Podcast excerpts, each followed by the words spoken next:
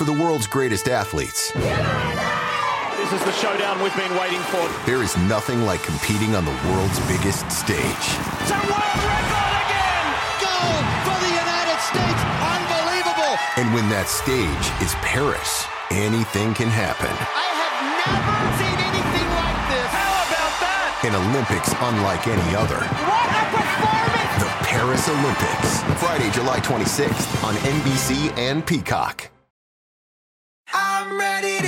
Streaming now only on Peacock. Five rich and famous international soccer stars. They have everything except love. I think girls in the past have gone for me because of what I've got. That's why we're going undercover. We're setting them up with single American women, They don't know we are famous. They don't know we are rich. and they'll have to hide their true identity. What do you do for work? I'm an ad salesman. oh God, what am I doing? Love Undercover, new series streaming now only on Peacock. All right, welcome to Bet the Edge. I'm Jay Croucher here with Vaughn Dalzell. Drew Dinsick is on the slopes this week, so he will be off for a couple of days. Uh, so very happy to have Vaughn on. We're going to talk about uh, a couple of the stranger uh, contenders in the NBA, the Bucks and the Clippers, and how to rate these teams and any ways to potentially bet them. We're going to talk about the sixth man of the year market, uh, which is one of the more fascinating awards races at the moment. Uh, and then we'll close out in a segment that Vaughn will need to carry uh, on the Big Ten futures markets. But let's start off with the Milwaukee Bucks, Vaughn, who uh, was scuffling going into the All Star break. Started three and seven with Doc Rivers. Doc Rivers just started saying a lot of random stuff, um, just kind of going through the laundry list of ways that he hadn't actually failed uh, in his history and uh, tenure as an NBA coach. Uh, and now they have seemingly righted the ship to some extent. Five straight wins. Giannis has 46, and they blow out the Bulls on national TV uh, in their last outing. Do you think Milwaukee is fixed, and do you think there's any way to bet them? I mean, I don't want to say that they fixed everything that's been wrong with them because the whole issue with them this season, Jay, has been the defense. Like, am I right? They haven't had nearly the defensive system they had last year with Chris Middle or with uh, Jrue Holiday, excuse me, him going to Boston now. But I will say this: we have to remind ourselves of who they play because you mentioned Chicago. They beat the Hornets twice, Minnesota Timberwolves, and the Sixers without Joel Embiid. It's not exactly a murderer's row right there for the Milwaukee Bucks to get right. So they do look great right now. I spoke with Drew last week and said Milwaukee Bucks are a part of my 40 to 1 division odds parlay. And I think they do win the division. I think Cleveland peaked and they're now falling down the side of the mountain. Seven, 17 and 1 and 18 game stretch, four and four out the break. I mean, they don't look as good as they did, obviously, with that record. So I think Milwaukee is striking while the iron's hot, Jay. And I think as far as even odds to minus 115, minus 120, I think they're a good bet to win their division. But as far as winning the East, I'm not ready to go there. Are you? No, I was just watching the Golden State uh, Boston game today. We're recording late Sunday night. I mean, it's just kind of insane. I think people are finally starting to digest that this Celtics team is like an all time great team. And I just don't Yeah. see how anyone in the East is going to beat them four out of seven if they're healthy. Like they're just playing a different sport to Milwaukee at the moment and, and everyone else. As we're recording, the Cavs are down five late to the Knicks. So if we assume that they lose this game, then the Bucks will inch ahead of them. Now the Bucks do have a brutal remaining schedule, but Cleveland's schedule isn't that easy either. And Mitchell's hurt, Yeah. LeVert's missed a couple games. Does seem like they are sliding. Um, I certainly take your point about them not beating that much lately. Like they they beat the Hornets twice, the Bulls, um, and the Sixers with no Embiid. Obviously, they did have a nice win in Minnesota. That would be their banner win out of the break. But I think Yeah. we forget it was like six games ago that they lost as 15 point favorites to the Grizz- against the Grizzlies. Like they're not Mhm. need to see a little bit more. The thing with the Bucks that scares me as someone who is uh, heavily invested in the Celtics um, to win it all is that when Lopez, Giannis, Middleton, and Lillard, those four guys, their big four, when they're on the floor together, the Oh, Bucks have a plus 17 net rating, which is insane. That's like the best in the league type of stuff. And there's been some three point shooting luck in that. But the problem is, is that you you have to play more than four guys, and Malik Beasley is their fifth guy, and you know it's Portis and Pat Bev. Like it's not great after the top four, and still don't think that they're that we have enough evidence to say that they are fixed. I think the defense just has structural holes that aren't going to get better. I think that a big part of what has made Brook Lopez so dominant defensively is that he's had his entire time in Milwaukee, either Jrue Holiday or like peak really, really good Eric Bledsoe chasing guys around screens, mm-hmm. directing them to the exact spot that makes Lopez most effective. So I don't think the defense has an elite ceiling. The offense does. Um, yeah. But I think, uh, and I'm keen for your thoughts, Vaughn, but I think the Bucks with this run, they've established themselves again as the clear number two team in the East. Yeah, I think that's absolutely correct. And you know, I a month ago I did not feel that at all. You know, I wanted to say I think now the Knicks or the Cavs have a chance to beat the Bucks in a seven game series. They're striving to be the number two team, but I think it's clearly Milwaukee getting right at the right time. But I'll ask you this before we move on to the Western Conference because we talk about the structural holes in the defense. Khris Middleton, obviously not being healthy all, most of the season, has been another issue to why they haven't been that. He's going to be out for the game against the Clippers on Monday um, today. So let me ask you if he gets healthy in the postseason, they keep their winning ways correct. Do you feel more inclined to start to back Milwaukee either in a round by round setting or a game by game setting? I don't think so. Just because there's still there is such a um, there's so much equity still attached to the idea of what this team could be and should be. And I mean, this team started off the season, uh, you know, joint favorites with the Celtics to get the one seed in the East. Very similar title odds to the Celtics. Like people keep on expecting that team to emerge, um, and obviously just the natural upside of having Giannis and, and Dame clearly uh, infects their odds. Like if you just look at what this team has done this season, they're nowhere, they don't belong anywhere close to their price to win the East or the title, but they still do have all this upside baked in. I do think, and I'm pretty bullish on the Cavs, or at least I was, but seeing them lately, I know that Mitchell has been hurt and he's missed these couple of games. Don't read so much into that, but you just watch the team play, and it's just like it's there's it's just a real structural flaw that Mobley and Allen are two of their four best guys, and they just can't really seem to close games. Like it doesn't just doesn't look great. Like they're having to play, you know, LeVert and Strus and have one of those guys off a lot of the time. And I just think that if you can't play your four best guys together, like how are you going to beat the Celtics and the Bucks? Uh, so certainly the Cavs wouldn't be shocked if they won a series over Milwaukee, um, but I don't think. Um, I mean, I don't think they'd be favored in that series, even with home court. Certainly. Um, it's interesting to think of the the Bucks if you envision a Eastern Conference Finals against the Celtics. Like before the season, I would have told you that the Celtics are like you know minus 140 favorites in that series. Now I think it might be like they might be like minus 250, minus 300 favorites. That yeah. type of range against Milwaukee.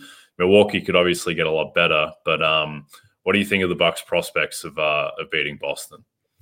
Yeah, no, I uh, I would like Boston in a four to one series there. I'd probably you know, stretch it out to four to two if I wanted to give Milwaukee respect and if they played very good in that previous series against whoever. But when you just look at the defensive issues, I mean, New York Knicks are going to get healthier. Like we know that, Jay. When they get healthy, they're going to be a pretty deep team. Uh, that's a team that they might want to avoid. You spoke on the Cavs and their trees down low. Uh, but I agree. I think the bench for Cleveland, when guys like Strus aren't playing very well, the bench can be an issue for Cleveland. And I still don't have that. I still think they're lacking another score. Um, while Garland can get you 18 or 20, it's not a consistent 18 or 20, uh, I believe. So I do think that the Bucks can make it past a lot of teams. I just don't see how they beat the Celtics. Like obviously a 48 and 12 record's ridiculous. And I've gone on numerous shows, Jay, and said I like the Celtics over 62 and a half wins at the All-Star break. And people are saying that's ridiculous and too high of a number, but they are really that good with their five best players on their court. So, uh, you know, Miami Heat might be the only team we're throwing in there, Jay, for the Eastern Conference who could make a run if they're healthy, but they don't quite seem like the same team of years past either, if you agree with that. So I, I would say Celtics would be at least minus 225 against the Bucks. Yep. No, I agree there. And I think the most interesting thing that has happened in the East – over the past couple of weeks is now we have this kind of stratification where it's pretty clear that Cleveland and Milwaukee are going to be the two and the three, which I think is great news for Boston to avoid really Milwaukee uh, until the conference finals, particularly. Like we'll, it seems like Brunson, his knee wasn't actually. Uh, it doesn't seem like an ACL as we're recording. It looked like it might be that for a time.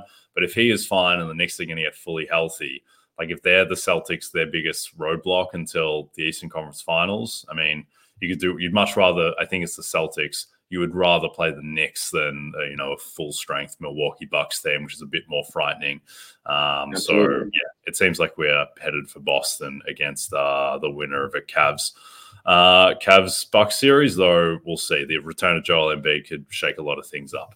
Um, let's go to the Western Conference, where on Sunday the Clippers had a uh, an important win over the Timberwolves. Uh, they get back within vague striking distance of the one seed. They beat the Wolves in a uh, in a 99 uh, sorry an 89 88 scoreline which seems like something out of like Knicks Pacers 1994 mm-hmm. uh, it was a very strange game one of the worst last possessions I've ever seen from Minnesota just a team that just repeatedly shoots itself in the foot um, it's a, I think it's a problem mm-hmm. that of their five, like their five best guys, it, I think like four of them are not that cerebral on offense at all. It's really Mike Conley, and then uh, just pray that Cat and Ant don't make comically bad decisions. Um, but the Clippers, they get that win in Minnesota, and they they've been having a little bit of a slide lately, but have arrested it with a couple of wins. Um, for much of the past month or so, the thought has been that the Clippers are the clear contender to Denver in the West. Do you agree with that, or do you think that this mini slide has shown some chinks in the armor? I mean, I'm not going to look into the the mini slide too much. I still think the Clippers are one of the best teams in the West. I know you and you and Drew talked about them a lot early in the season and kind of talked about their odds and how they were going to shift. And I feel like I missed the boat on putting money on the Clippers, on believing in the Clippers to a degree of you know uh, fandom. So I will say the one team I do like in the Western Conference, though, that might have a little bit better odds is the Phoenix Suns.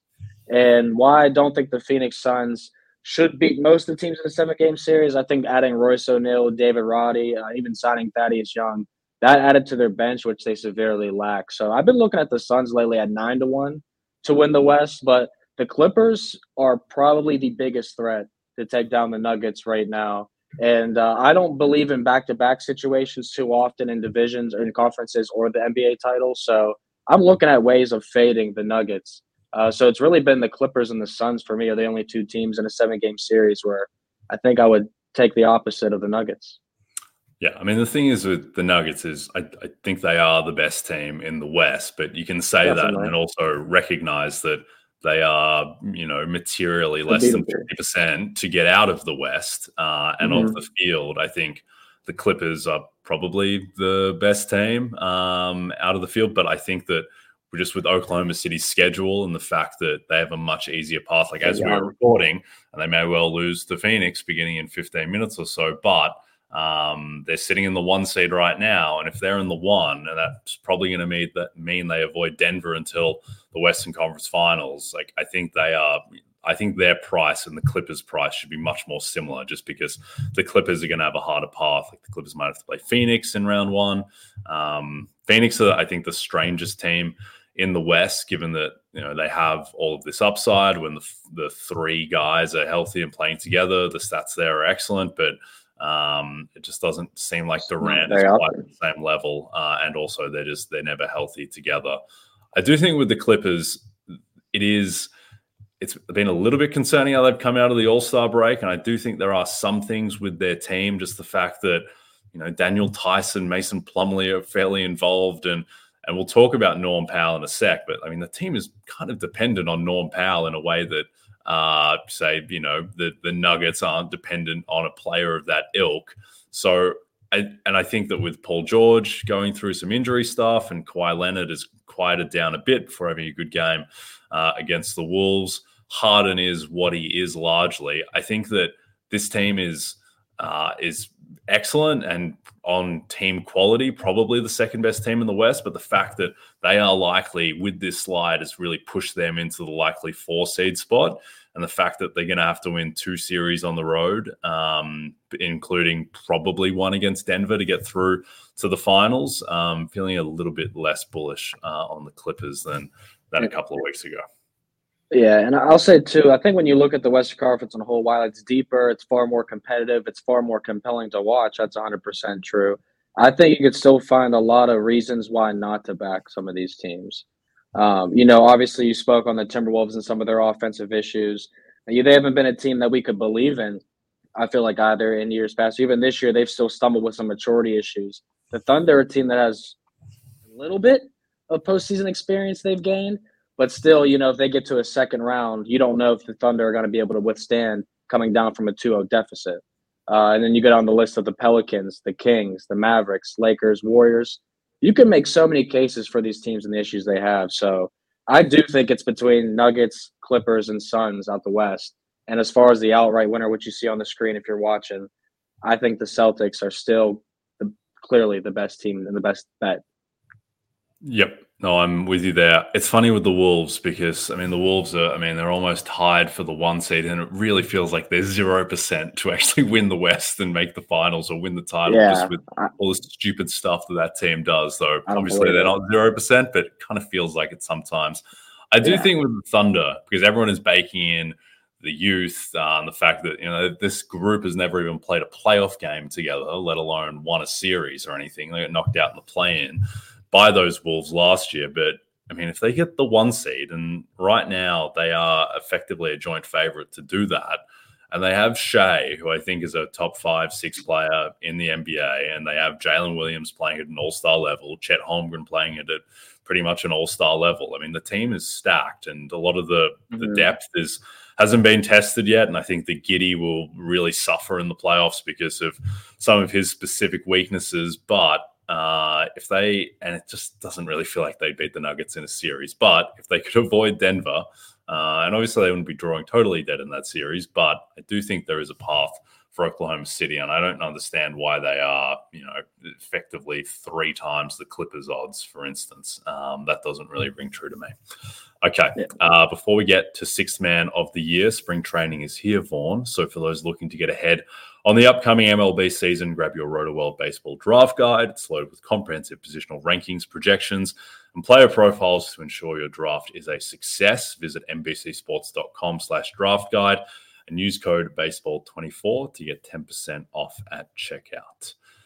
Dear listener, please close your eyes for this movie theater meditation brought to you by Fandango. Breathe in. Smell the fresh popcorn. Now exhale Ha! Open your eyes and proceed to the best seats in the house you reserved on Fandango. Recline. Now, download the free Fandango app for movie times, tickets, and seats at your favorite theaters. Fandango, it's your ticket to the movies. All right, six man of the year. Uh, there were some happenings over the weekend in this market. Friday night, Malik Monk, much to my chagrin, goes absolutely berserk in Minnesota. Uh, he had four points at the half on, finished with 39, uh, went absolutely off, scored 35 points in the fourth quarter and overtime, just could not yeah. miss a shot. And he moves from, he was minus 120. Now he's minus 250 to win six man of the year. But uh, in keeping with seemingly the weekend tradition of just lighting up the Minnesota Timberwolves if you're a six man of the year candidate, Norm Powell uh, on Sunday, he goes uh, his own version of Berserk, not quite a monk game, but at the same time, he's nine of 13 from the floor, six of eight from three. Has a ridiculous windmill dunk towards the end of the game after a uh, another stupid Wolves turnover. He scores 24 points and is, you know, with Kawhi, largely the reason that they go in and beat the at the time one seed Timberwolves. Uh, so Norm, he surges into now back to second favorite at plus 750. Caris LeVert has missed a couple of games with an elbow. He's plus 750 as well. Naz Reid, uh, who is taking a hit with these two losses, he's nine to one. And then Tim Hardaway Jr., who has quietly kind of done nothing for six weeks now. He is 16 to one. And uh, Bobby Portis is 50 to one. And I think there ends your – list of realistic yeah. candidates, Bogdan Bogdanovic mm-hmm. and Jordan Clarkson won't be winning on their team. So, what do you make of this market, Vaughn? Yeah, I love that you made the reference to Tim Hardaway Jr. because he was the favorite, uh, you know, about a month, six weeks ago, and uh, those odds have dropped drastically. But uh, you know, Naz Reid. Thing about him is when I look at some advanced numbers for some of these things, because uh, when I bet player props, you know, I'm looking at rebound chances, potential assists, those type of things. Naz Reid has the same rebound chances per game as Russell Westbrook, who we didn't see on that list. And not having Russell Westbrook on that list also benefits Norman Powell too, because it's not being taking votes away from him. He was a guy at 10 to 1 two days ago I was looking at and I was considering because I want to get a bet in this market, Jay, because I had Immanuel Quickley. Um, and that's no longer happening since now he's a starter for the Toronto Raptors. But I will say that why, you know, Malik Monk has all the numbers, uh, his potential assists are right up there with the guys like Kyrie Irving, Durant, and Jimmy Butler. Um, LeVert is a guy that I can't get behind. I don't think that he should be plus 750 in this market.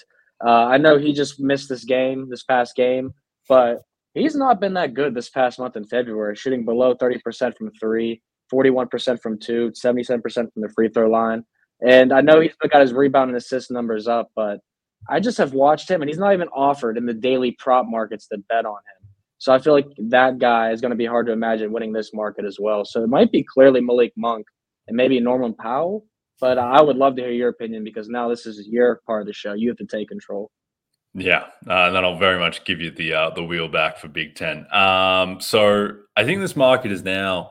I mean, it was. I think for a while it was a really difficult market to project, and now I think it's a relatively easy it's market to project. Where I think that if Malik Monk, if the Kings just kind of do what they're expected to do and they hit their mm-hmm. median mm-hmm. projection, which is like 46, 47 wins, seven seed, uh, I think that Monk likely wins because his just volume stats are just better than everyone else. Right now, he's 15.4 points per game, 5.2 assists, about league average efficiency, um, 45% from the field, a bit over 37% from three, and 80% from the line.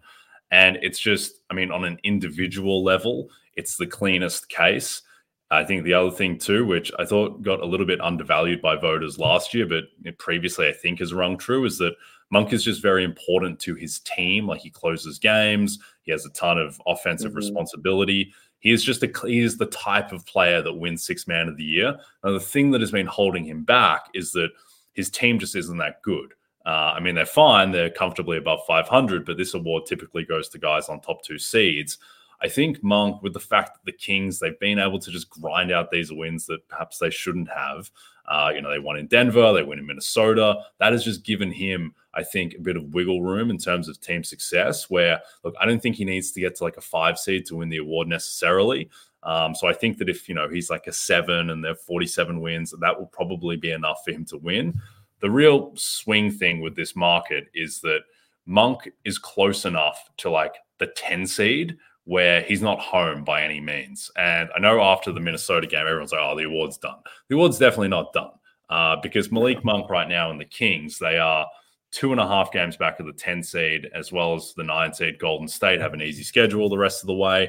They could catch Sacramento. And if he falls into the mm-hmm. nine or the 10, at that point, I think he gets what I call Bogdaned where Bogdan Bogdanovic, he cannot win this award because the Hawks are just too bad and he's starting now as well, but he wouldn't have won anyway. If Monk is on a nine or a 10 seed and the Kings are at like 44 and 38, I just don't think voters are going to want to vote for someone on that team, particularly when his case is good, but it's not like he's averaging 20 and seven. He's averaging 15 and five. Like that's a very beatable case. So if that mm-hmm. happens, then it becomes more wide open. And now after the weekend, I think the second most likely guy to win and the biggest threat to Monk is Norm Powell, just because he has a differentiated case. His efficiency is through the roof. Like he's at 64% true shooting.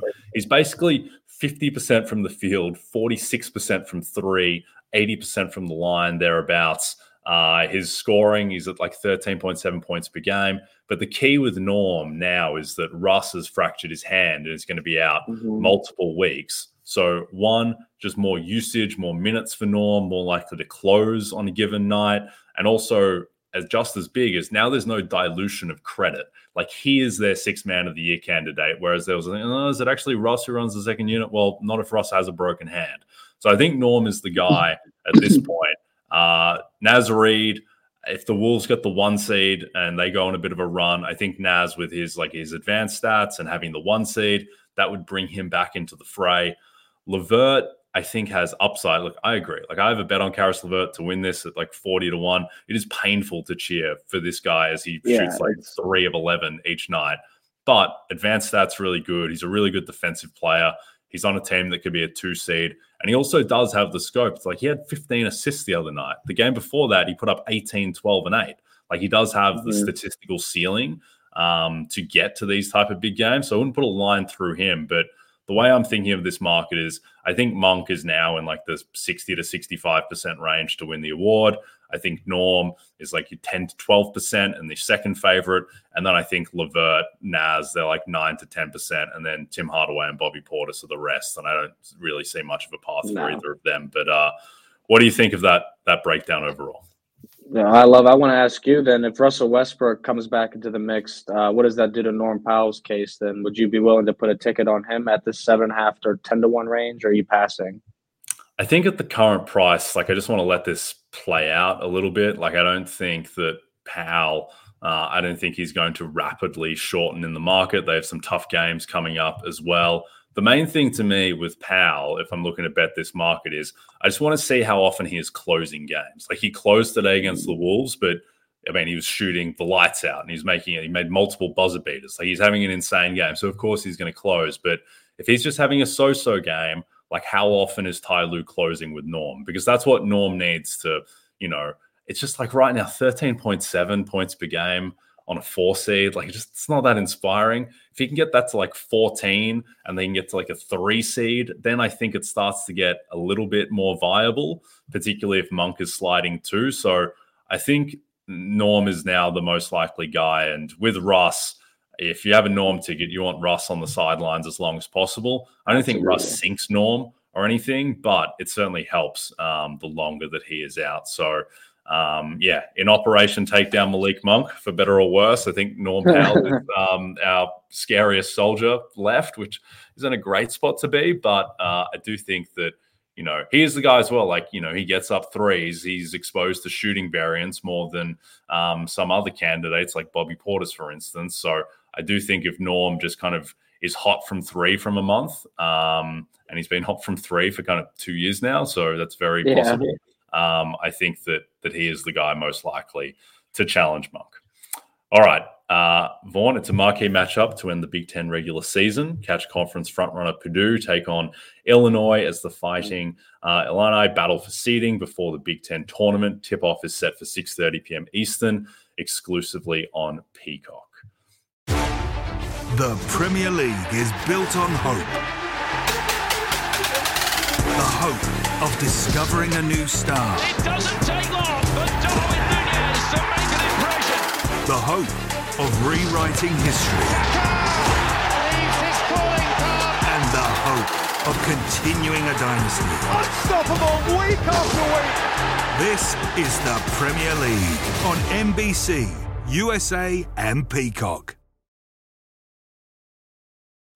All right, Vaughn, this is your time to shine. Big Ten futures.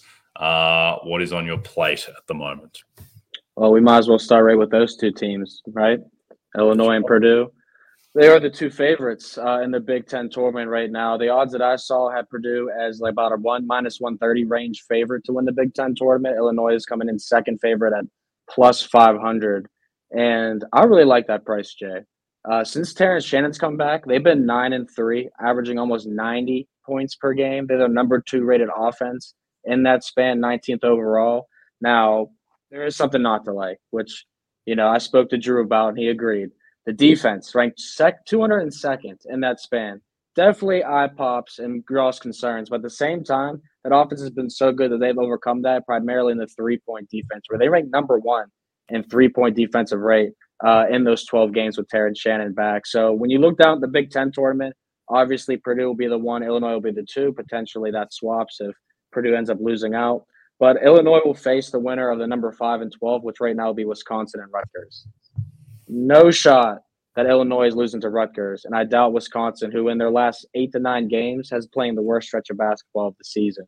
So I love that first round matchup for them, their first game matchup, I should say, because they'll have a two game bye. Then they'll get Northwestern likely versus either Iowa, Penn State, or Michigan. Michigan's going nowhere uh, and Iowa and Penn State. Not very scary, but offensive teams that are going to play with the tempo of Illinois. And Illinois has a little thing against Penn State they want to get back. So I like that matchup for Illinois regardless. So they would avoid obviously playing Big Purdue until the Big Ten championship, but the teams that they would play, the, the scariest ones would be in either Northwestern or Iowa. And I don't think either of those two teams are worth backing in the Big Ten tournament. Illinois is the most experienced, and they got guys like Domask too, who can go out get 20, 30 points every given night. So Illinois, I think, is the sleeper out of the Big Ten in March Madness. And I think in the Big Ten tournament, they are the best bet by far. But as always, Jay, you said you got Caris LeVert what, 40 to 1? well, if you want to bet, that's even longer than that. Uh, I took Ohio State. Uh, and have you been watching them lately, Jay? Do you know anything about the Buckeyes? Their season's not over.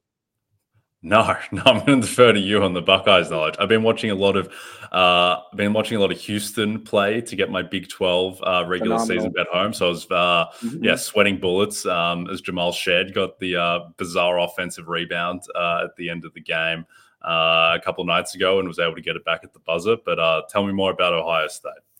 Yeah, well, I will say I got the Cougars at plus seven fifty to win it all. That is that is my bet. It sounds like it's an NBC thing. It's going to be start rolling with the whole yeah, NBC team getting Houston Cougars. Uh, but the Ohio State Buckeyes are 50 to 1 to 60, 60 to 1 at most books. Listen, since Jake Diebler took over, they are 4 and 1. They obviously beat Purdue, but they've continued to roll. Uh, they won today on Sunday as we're recording this. They are now, since February 18th, ranked the 33rd best team in the country with the 61st best offense and the 30th best defense per Bart Torvik, which is crazy. No one saw this coming, but that coaching change has really shifted everything for this team, and they are not out of it. Their season's not over. They're a game away from being at 20 wins, which is not a given requirement to make the NCAA tournament, but it's kind of encouragement to do that to get in. Uh, so Ohio State's very capable of knocking off one or two teams in the Big Ten tournament. So I think they're definitely worth a flyer. You know, if you have an extra 5, 10, 20 bucks, Ohio State's that team to try and make a couple hundred or a thousand. Okay, I like it. The Buckeyes, uh, they screwed me repeatedly uh, in the football department, but uh, I'm ready to believe. Uh, They're a basketball school now, Jay. Yeah, exactly. All right. Uh, before we get out of here, Vaughn, anything else on your college basketball plate at the moment? Uh, anything that you're looking at? Uh, we're going to have a special going on uh, when we talk about the Vermont Catamounts tomorrow in the next episode. But I will say for that Purdue Illinois game, I like the Illini. I'm going to be taking them on Tuesday, Jay. I'm getting the early line Monday as soon as possible. Okay. I like it. The Fighting Illini. All right, we are done for today. Don't forget to check out NBCSports.com for more information to help you with your wages. Thanks to those of you watching on the NBC Sports YouTube channel. And if you're listening to us in podcast form, don't forget to rate and subscribe. And also a reminder to find all your favorite NBC Sports shows on Amazon Music. Just head to amazon.com slash NBC Sports. From Jay Croucher and Vaughn Dalzell, we will see you tomorrow.